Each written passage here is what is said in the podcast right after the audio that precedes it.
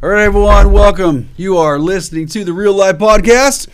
And if you're been listening, you know this is where we deal with the real stuff. If you're brand new, this is where we talk about the messy. Yeah. And this is where we talk about how does this work? How do we follow Jesus in the brokenness? How do we follow Jesus in the complexity of it all? And often there's just not a platform to ask some of these questions, and we want to try to address them here. And so I am your host, Dale Statram, and I am here with my great co-host, Katie Jones.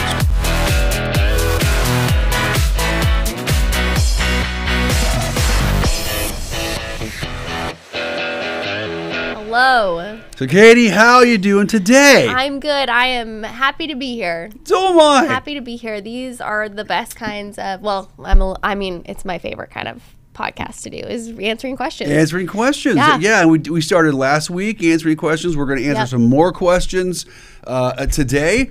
And we are thrilled when you write in questions. I know some of you might be intimidated to writing questions because you think that you're alone in thinking this. And we both want to tell you that, listen, I guarantee that if you're thinking about it, somebody else is too. Yeah. If you're struggling with it, somebody else is too. The Bible says there's nothing new under the sun. And so, you know, our struggles are normal. They're common. And so we don't want you to feel intimidated to send us questions because, listen, you're important to us. Your questions are important to us. We want to add value to you. We want you to grow. We want you to learn. We want you to be encouraged. Yeah. Life's hard. Come on. If we can give you a little bit of encouragement and make you not feel like you're alone, then, boy, we're going to feel good. And I would be willing to bet money that if you're thinking it, someone else has been too. Absolutely. Always. That's always the case. Every single question we've ever addressed, somebody has always said, oh, my gosh, I'm so glad you guys, talked about that. I've wondered it. Yep. So you can be that brave person that asks for somebody else. So. Yeah, so I hope you do. Send us more questions. So we love doing this. Yeah, or topic ideas. If you don't even know exactly what to ask, but you're like, okay, this is a topic I'm struggling with in today's whatever. I need to know your thoughts. And if you want to send topics just for Katie, that'd be fun too. Anyway. Buckle up, though. She's all nervous. Yeah. Okay, well, should we get into it? Let's do it. Let's just jump right in. All right. Okay, so first question. I love to listen to past messages on the Foothills website. In one of them, I don't know which one, PD was addressing those who attend lots of Bible studies, hand raise, and he said that instead of just learning and listening to God's word, we need to act on scripture. Those words hit me hard. I've been thinking about that a lot. How do we figure out how to act on scripture? How do we determine what to act on? I get that there are so many things we are flat out told to do in the Bible, but I don't think that it's always intuitive to know how to act. I mean, isn't that why I'm going to Bible study? To learn more about how to do that. It's a great question. I know. I want to be sure that I'm in act mode. So how do I determine that I'm doing that and not just complacently going to every Bible study I have time for? Okay. This is good stuff. Yeah. This is a great question. What a heart for learning here this person has too. Yes. I wish... Boy, let's get some more people asking questions like this too, because it's about following. Our passion here at Foothills is to follow, to act. So I love this question because I think that, you know, Katie, there is a there's kind of a bias in the Christian community, and so let me start with, from a pastoral perspective and from someone who's been in ministry for decades, that sometimes it's easy for churches to fall into, and Christians, to fall into, we simply just love the content. There's nothing wrong with loving content. I love biblical truth. I mean, the Bible talks about loving truth. But it often stops there. And so sometimes people think that they're spiritually mature because they know intellectually, they know the Bible. They can quote verses, they understand the stories, but it stops there. And then sometimes churches think that they're doing a great job with equipping their people because they simply taught them the Bible. Well, are we commanded to? Yes. Okay, so be careful here. I'm not being unbiblical. Last week. Yeah. But we forget that the command in Scripture, okay, if you go to Ephesians 4, which Ephesians 4 is a great, there's a passage in there that I believe is part of my job description as a pastor. It says that our job, the spiritual leaders of a church, pastors and teachers' job, is to equip people to do. Not equip people to know. And to me, there is a huge difference between knowing and doing. This is the question. And churches sometimes fall in love with the wrong thing, or at least they fall in love with it's incomplete. People do have to know so they can do, but often a church thinks that their job is done simply because they taught people to know. And so it's a lack of application. It's a lack of challenge. And it's in the doing where we get uncomfortable. It's not in the knowing. I can know all kinds of uncomfortable truths about God's word and do nothing with it. Now, the Bible also says that the blessing of God is in the doing, not the knowing. It's not just the knowing. We know so that we can do. I mean, James says that. That again, if you know the Word of God and don't do it, he says you're just fooling yourself. James says you are fooling yourself. There are so many Christians out there that are fooling themselves, thinking that they're spiritual, thinking that they're mature, that they know God's Word, and they don't do it. Okay, so it's the blessings in the doing. James says you are blessed for doing it. Now, okay, there's my soapbox. So I like this question. I know. I was going to, I don't know if this is okay, I was going to make it more specific because it's not that I have the perfect answer on this, but I guess for me, and I'm a spiritual baby, as we would call it, I'm sure. It's been few years, but I would say I know when I'm supposed to act when it's the hardest thing. Like forgiving someone. Yeah. Like after a fight with my spouse, do I have to be the first one to apologize? It feels like a lot of the hard things are the things I know. This is just me personally. No. And this might not be accurate for everybody. Some people might be great at that, but I can feel a tug at my heart, oops, like I shouldn't have said that about that person. God, please forgive me. Help me to do better next time. So a lot of the acting for me is like recognizing the mistakes. Hopefully I get better and better and I can recognize them before I do them. Yeah. And I don't have to, keep asking for forgiveness. But I would say for me personally, the acting is recognizing where I fall short and making things right a lot of times. No, I agree, Katie. And I think they brought that up here. And I want to read this again because you're bringing up the question, how do we determine what to act? There are many things in the Bible that we're flat out told to do or not do. So you brought up that. We're told to love people. We're told to be forgiving. We're told to not gossip. We're told to, all these relational commands. We have so many relational commands that tell us not to even complain. Do all things without grumbling or complaining, okay? Oops, We're told to pray. Yeah, oops, I know, okay. So to me, those, you're right, those things should be clear. But I love this next part. I don't think it's always intuitive to know how to act. Now, that is a great question, by the way. So thank you for this person writing that in. Mm-hmm. I mean, it's a great question because so great. So okay, first, it's very important for us to understand the Word of God because the Word of God in you're going to know. Those easier things, okay? You do need to read the scriptures about forgiveness and about complaining and about how to what the flesh looks like, okay? I mean, the Bible gives lots of lists in the Bible of good and negative so that we understand what these things look like and we can make choices. But let's face it, there's a lot of there's some things that are going to be more intuitive. Some things I need to know how to respond in certain situations, with certain people. It's not just go grab a Bible verse and it's real black and white. No, I need. It's not intuitive. So what do I do in those situations? Okay, what you do in those situations is this is this whole next message series I'm going to do. It's going to answer this question. This is the role of the Holy Spirit in your life, you guys. This is the role of the Holy Spirit. if you will put the Word of God in your life, the Holy Spirit's role is to lead you in all truth. That's what Jesus said. His role in your life is to lead you. So in all these situations where it's not so black and white, the Holy Spirit is the one who can take, he takes the Word of God that's in you. I joke around all the time. This is why you read God's Word. Give the Holy Spirit something to work with, okay? And so he does. He'll recall Scripture. He'll recall principles in your life and then show you how to take that Scripture and then apply it in this unique setting, this unique situation.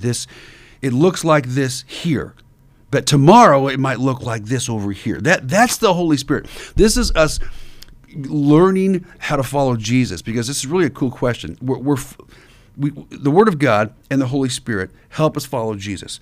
And so this is his role. So this is why it's so important for us to learn how to listen to the Holy Spirit, how to be guided by the Holy Spirit.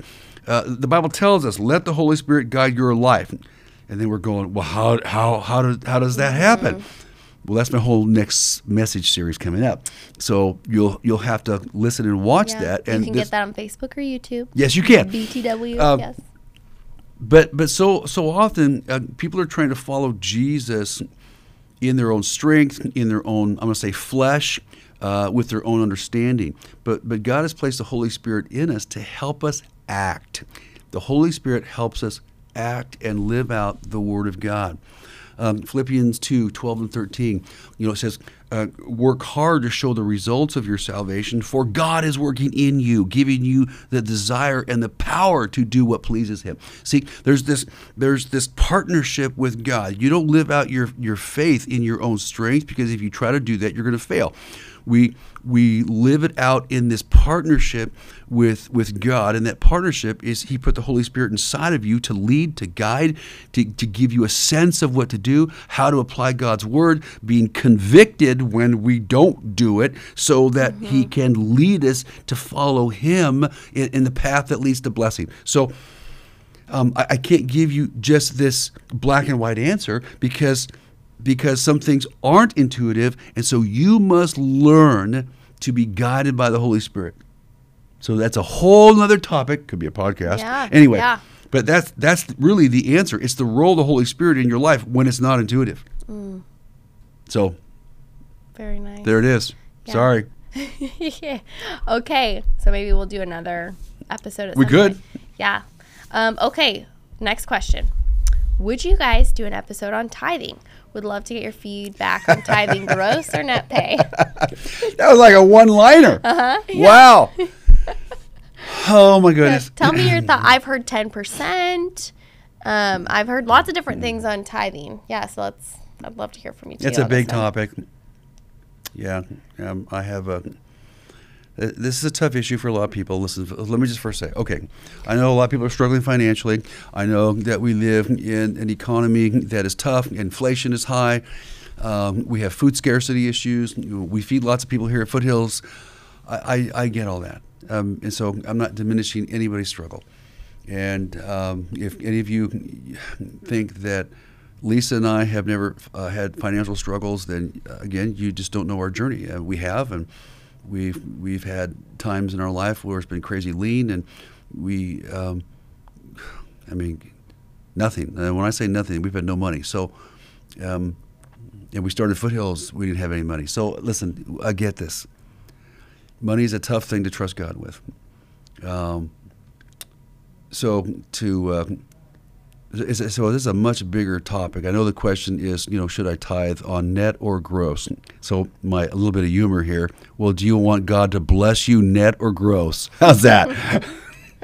and so it's kind of funny, but it does kind of work like that.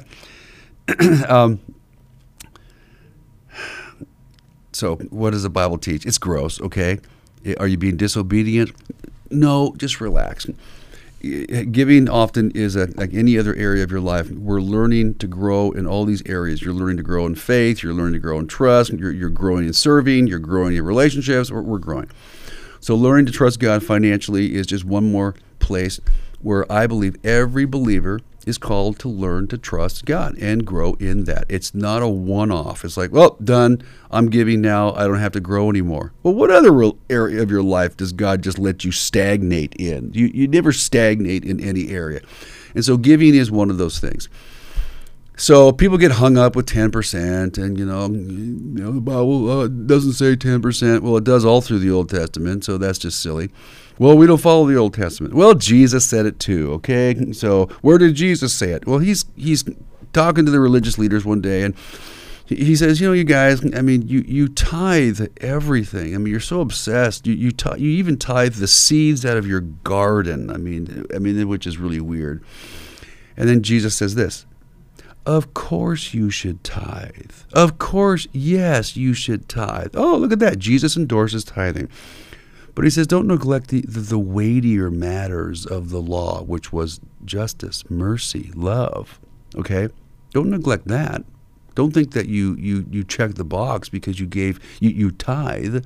There's other things that are even more important than that. So Jesus endorsed tithing.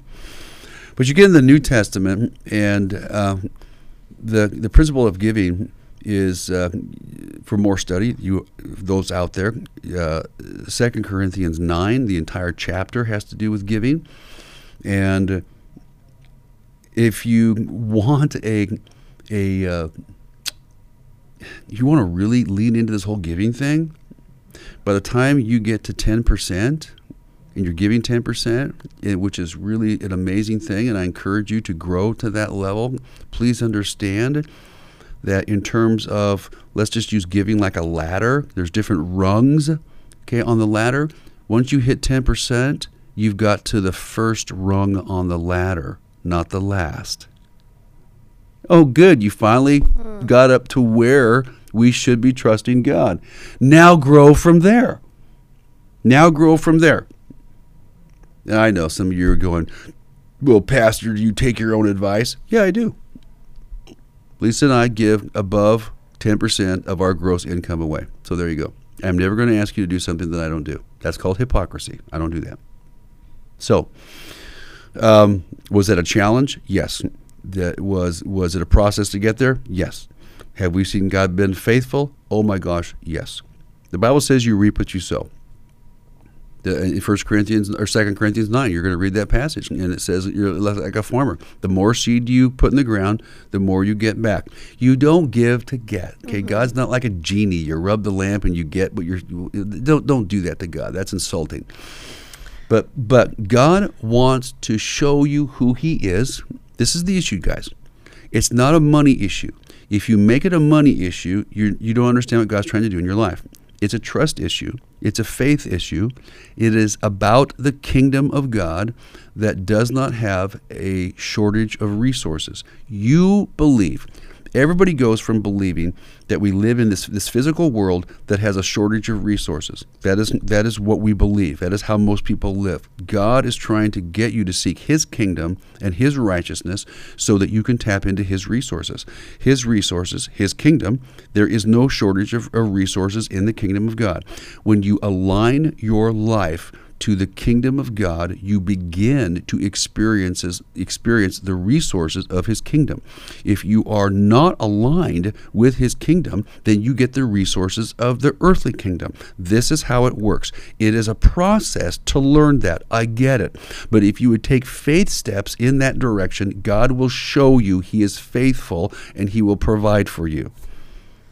And I think, too, you correct me if I'm wrong, I think, like, people can get hung up on the tithing, and I distinctly remember there's a story, doesn't Jesus tell about the woman that gave the one penny mm-hmm. Versus the rich man that gave a decent amount, and he said yep. that yep. know, so I think to start, yeah, that's awesome. I've never thought of it as like working up to that 10%, mm-hmm. so not to feel the shame if like, oh, my bills are so high, there's no way I could do 10% now, but what can you give right now? Yes, and working up to that. And again, God is just really, He's really gracious. He understands how difficult it is to trust Him. And so start the trusting process. Okay, Lord, I'm trusting you. You know, give and say, Lord, I'm going to trust you. And Lord, I look to you as my provider. He wants to be your provider. He wants to, listen, he wants you to see how intimately acquainted he is with your life. When you see God providing for you financially, it really changes your relationship with him. All of a sudden, it becomes so up close and personal. God sees your mortgage. He sees your groceries. He sees your medical bills. He sees. And sometimes we really wonder, does God really see me? Does God really see my stress? Does God really see my needs? Come on, that's an easy thing to wonder. You start trusting God financially, and he shows up in the most amazing personal ways. It's powerful. And again, as a pastor, I don't want your money. I want you to experience God, and you're missing him. See, it's not about the money. You're missing him. And I think people, don't we long to experience God? We long for that. We're wired for that. This is a way to experience him up close and personal. I was going to say one last thing to make it more specific, because I think it's easy for us to be like, okay, if I give, I'm going to get blessings. The blessings sometimes is just seeing something you contributed to financially take off and bless others. That in itself is such a big blessing, and to know like, oh, I had a part in that. Does that make sense? No, it is. We have to be careful holding God hostage to the blessing or the timing. Because, you know, sometimes we get really impatient. You reap what you sow. But when we, you know, just the whole farming analogy, when the farmer plants the seed, the harvest usually comes in a different season. It doesn't come the next day. So remember that. My experience with people has been this. And I'm not going to say it's going to play out this way for you. But God tends to be very, very... God's always gracious, but when people are at the front end of their spiritual journey, what I've seen is that God, I think in his grace, he shows up sooner.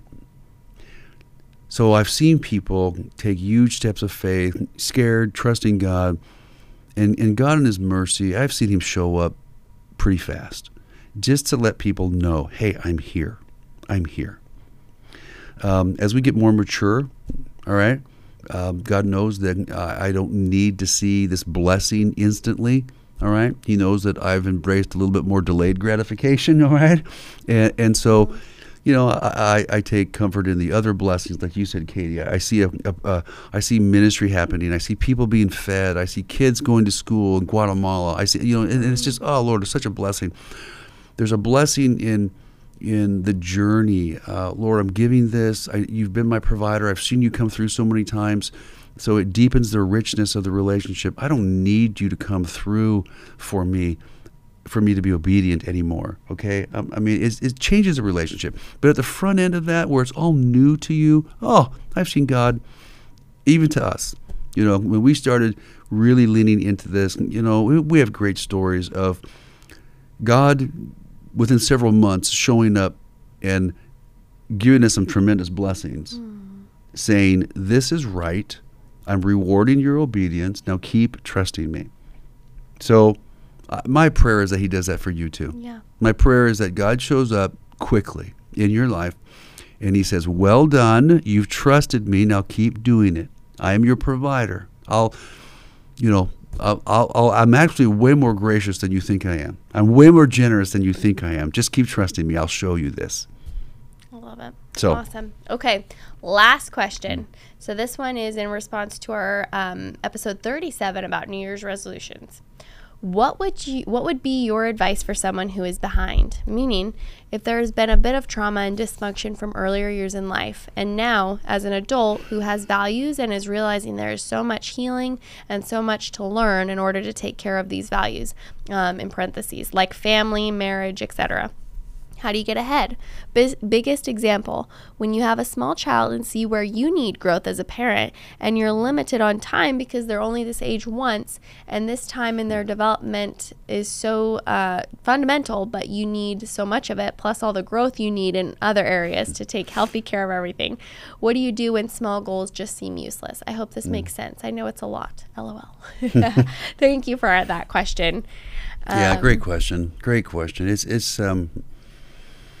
Yeah, it's easy to get overwhelmed. You look at your life and I like how they phrase that. Sometimes you feel like you're behind. Mm-hmm. Behind in the growth or maturity or skill sets. I guess it could be all those things, right, Katie? Mm-hmm. I mean, maybe they didn't have, I don't know the history, a stable home maybe that you picked up some skill sets by being in that environment. I don't know. The first thing I recognized about this question was there was so much thought into what this person has been through, and they're very aware, and I feel like that's such a huge step because do you know how many people have been through trauma and dysfunction, and it just leaks into their kids? So the fact that this person is recognizing that, that's a huge win. Yes, right, and there. Wants to be intentional. I would just encourage you to recognize you at your child's age, based on just this question, I don't know all the details, you are probably giving your child a step up from what you had, it sounds like, just in the fact that you're recognizing that. So I just want to encourage that person in that sense. I agree, Katie. That is great perspective. You know, your kids are already ahead. Your kids are already ahead of you at the same stage because you have self-awareness. Self-awareness is a gift. Mm-hmm. So God's given you self-awareness. That is one of the most priceless gifts all people can have. You recognize your stuff and you want to grow. So whoever you are, well done. I mean, that is one of the most important steps. Yeah. And so, God picked you to be that kid's parent. Yeah. You're the perfect parent for that child. Yep. Yeah. Yes, you are. Way to go, Katie. Yes. You know, you kind of feel the emotion behind this question. Yeah. Okay. So, I mean, and so I was thinking about, boy, how do we answer this question? Because we certainly want you to be encouraged. And I know there's other people who feel this way. So, a couple of things I just jotted down some notes to myself. It's just so easy to be overwhelmed. Yeah. You look at your life, you feel behind, you see how much work is ahead of you, and you feel overwhelmed. I mean, feelings are feelings, and I'm sorry that you feel overwhelmed. I mean, it's easy for me to say don't be overwhelmed, but you are. Mm-hmm. So that's understandable. But as Katie said, your child is already ahead of where you were. So just remember that, and that might help some of those feelings of being overwhelmed, because it's not hopeless. Your journey's not hopeless. All right. Mm-hmm. So. And then I don't mean to cut you off. No, please, Katie. The other thing, I'm just dissecting this question. What do you do when small goals just seem useless? Those small little goals are roadmaps to the big changes. Yep. So if you feel like, oh my gosh, I failed at everything today, but I am making time for this kiddo. We're going to read, let's just say we're going to read 5 minutes of the Bible or every night. Yep. And I missed it this night, but I did 3 nights out of the 7 this week. Yep. Just get better the next week and still recognize you're further ahead than you would have been a few weeks ago. Like it leads to bigger things, all those little things. Small goals lead to big changes. And can I say this too? The small goals, when you accomplish the small goals, it allows your capacity to increase so that you can set bigger goals. Mm-hmm. So sometimes people... again, need to understand the process, how we grow. There's a way that we grow. So I totally get when you see the big picture, you don't see the significance of the small goal. But I'm here to tell you that your small goal is a huge win. It is setting you up for future success. It is increasing your capacity for future growth. So you are doing a great job. Don't look at the small things you're doing as insignificant, because they are not. They are huge. Yep. They're huge. They are setting you up for future success. Mm-hmm. So well done. Good for you. Yep. Keep doing it. Set some more small goals, because you don't want to set them too big, because then you get discouraged and we quit. Mm-hmm. I mean, that's a classic mistake of goal setting, is that we set too many and they're too big. Yeah. So you get some wins under your belt, you start getting some confidence, you start developing more capacity, and you're able to do more. So good job. You got this. Yeah. So something else that I know Katie and I have both benefited from is we learn from others. And so, you know, you want to make progress in your life, finding a mentor. Absolutely. You know, we do mentorships here at Foothills. Mm-hmm. And, you know, it's tough finding people you connect with, but you need to find somebody. We all need to find people that are down the road farther than we are. We can learn not everything from them, but we learn some things. Yeah. You know? Oh my gosh. And I mean, just on Facebook, there's tons of different groups for very specific things. Yeah. You can, I think that there's going to be plenty of resources out there to find a good mentor. Yeah. In whatever area you're specifically, because I even know you said healthy, get healthy here too. So, and as you know, we're big advocates for getting healthy in all different areas. In all different areas. And yeah, absolutely. Yeah. Mentally and spiritually and physically, and they're all connected. Yeah. You know, but I can't say enough about finding somebody that's farther down the road, maybe somebody that even has overcome their own childhood trauma, you know, just some similar journeys, but it doesn't have to be either. Yeah, doesn't have to be. Absolutely. Anyone who breathes life into you, someone who believes in you. That's what mentors do. We believe. They believe in us. The power of somebody believing in us is life-changing. Yeah. So hopefully you can find somebody to believe in you, and it's just life. I was just going to say, people that breathe life into you, and also find things and habits that breathe life into you. As a parent, I can't tell you enough. This isn't going to be for everybody, but the days where I wake up before my kids and I get a workout in, I am literally a different mom than the days I don't. It's true. It's a hard truth. For you, that might be evening time, and it's reading and it's studying. You know, that you have to find all these different habits that make you the best version of yourself as well. Yeah, and breathe life into you too. So. And I think those are the small goals. Mm-hmm. Habits, these healthy habits, that's what creates lifestyle. If you want a different lifestyle, you have to create habits that get you there. And it's our habits that sabotage our lives. We all have habits we, you know, are trying to unlearn and create new ones. I mean, that's normal, so don't feel guilty. But the good habits, what are you putting into your life? We have to have habits that move us in the direction we want to go. So yeah, Katie, it's amazing how much, you know, physical activity. We both are kind of, you know. I know. Don't get us started on that one again. I know, but I mean, Katie, we are, you know, 30 years apart, but I started being crazy intentional working out at your age. Mm-hmm. And I can't tell you the impact that has had on me. I think being a better husband, a better father, a better pastor, you know, it just to work out and what that does to your mind, what it does to your emotions, what it does to your spirit. I mean, it's all connected. Mm-hmm. God made us, we're a whole person. You can't compartmentalize this stuff. It's all connected. So I know everybody can't work out, but especially people in my age group, your little, you know, all you 60-year-olds out there, listen. Oh, I know way too many healthy 60-year-olds now. God designed our bodies to respond to exercise, and I don't want to make you feel guilty, but keep living life. I want to keep living life. I don't want to exist. Taking care of that body is a big deal. It is. You could go on and on. I know. I'm going to stop. Okay, sorry. Tangent. Listen. But hey, whoever you are out there, we believe in you. Yeah, we believe in you, and you can do this. And so, if there is a part 2, because we're being too generic, and you want to send, hey, I appreciate you answering my question, and you want to be more specific, do it. Mm-hmm. Absolutely. Do it. We're here for it. Thank you again, you guys, for trusting us with these amazing questions. I know that you asking those, and PD being able to give some guidance on that, has added value to somebody. I know it. I feel it. I got to add one more thing, Katie. I have to add one more thing. Listen, So the last thing, and I want this to sound like a cliche, but listen, you're trying to grow, you're trying to overcome, you're trying to be different than what you grew up in. Do you realize that God wants the same thing for you? And so he wants the same thing for you. He wants you to win. He wants you to succeed as a mom.